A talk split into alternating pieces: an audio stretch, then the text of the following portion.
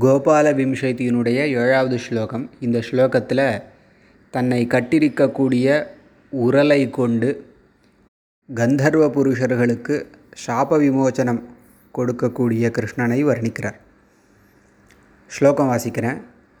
பரிவர்த்தித பயேன ஸ்மிதபுல்லாதர பல்லவம் ஸ்மராமி विटपित्वनिरासकं कयोश्चित् विपुलोलूखलकर्षकं कुमारं திருப்பி ஸ்லோகம் சொல்கிறேன் परिवर्तितकन्धरं भयेन स्मितफुल्लाधरपल्लवं स्मरामि विटपित्वनिरासकं कयोश्चित् விபுலோலூகலகர்ஷகம் குமாரம் பரிவர்த்தித கந்தரம் பயேன பயத்தினால் அதாவது யசோதை வந்து உரலில் கட்டி போட்டிருக்கா.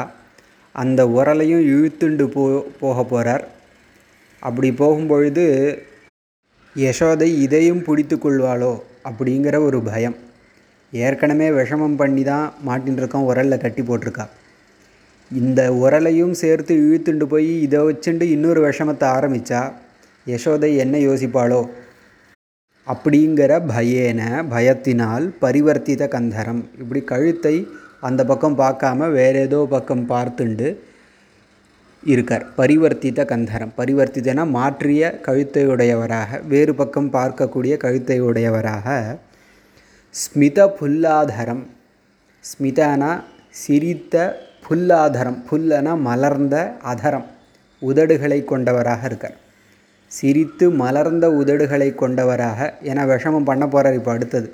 பயம் இருக்கே தவிர அந்த பயம் வந்து விஷமத்திற்கு ஒரு தடங்கலாக இல்லை.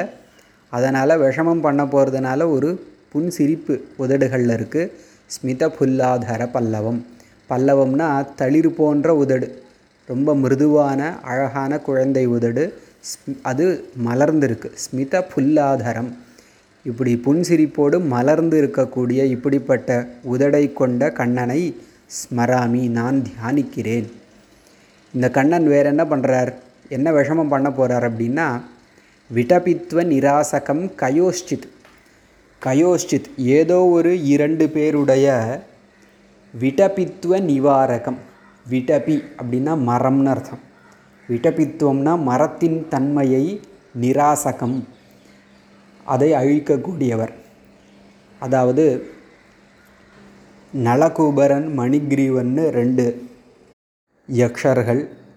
அந்த ரெண்டு யக்ஷர்கள் நாரதருடைய சாபத்தின் காரணமாக நாரதர் முன்னாடி அபச்சாரப்பட்டு அவருடைய சாபத்தின் காரணமாக இங்கே நந்தகோப கிரகத்தில் நந்தகோபனுடைய வீட்டில் ரெண்டு மருத மரங்களாக யமலார்ஜுனம்னு சொல்லுவோம். அர்ஜுனம் அப்படிங்கிற சப்தத்துக்கு மருத மரம்னு அர்த்தம். ரெண்டு மருத மரங்களாக அந்த சாபத்தின் காரணமாக நிற்கிறார்கள். அதைத்தான் இங்கே தெரிவிக்கிறார். கயோஷித்து ஏதோ இரண்டு யக்ஷர்களுடைய விடபித்வ நிராசகம் மரத்தன்மையை நிவிருத்தி செய்யக்கூடியவராக விபுலோலூகல கர்ஷகம். உலூகலம்னா உரல். விபுலனா பெரிய உரல். குழந்தை கிருஷ்ணனாக இருந்தாலும் ஈஸ்வரன் இல்லையா?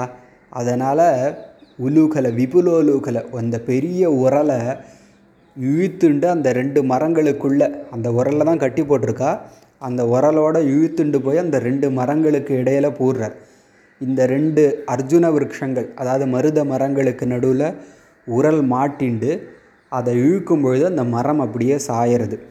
இப்படி விபுலோலுகல பெரிய உரலை கர்ஷகம் இழுக்கக்கூடியவரான குமாரம் குழந்தை கிருஷ்ணனை ஸ்மராமி தியானிக்கிறேன்.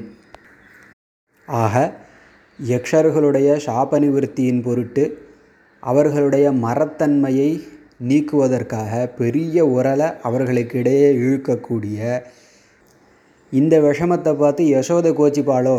அப்படின்னு பயத்தோடு கழுத்தை திருப்பியிருக்கக்கூடிய புன்சிரிப்பினால் மலர்ந்த தளிர் போன்ற மிருதுவான உதடுகளைக் கொண்ட பாலகிருஷ்ணனை ஸ்மராமி நான் தியானிக்கிறேன் அப்படின்னு இந்த ஸ்லோகத்தில் தெரிவிக்கிறார். பரிவர்த்தித கந்தரம் பயேன ஸ்மிதபுல்லாதர பல்லவம் ஸ்மராமி விடபித்வ நிராசகம் கயோஷித்து विपुलोलूखलकर्षकं कुमारम्।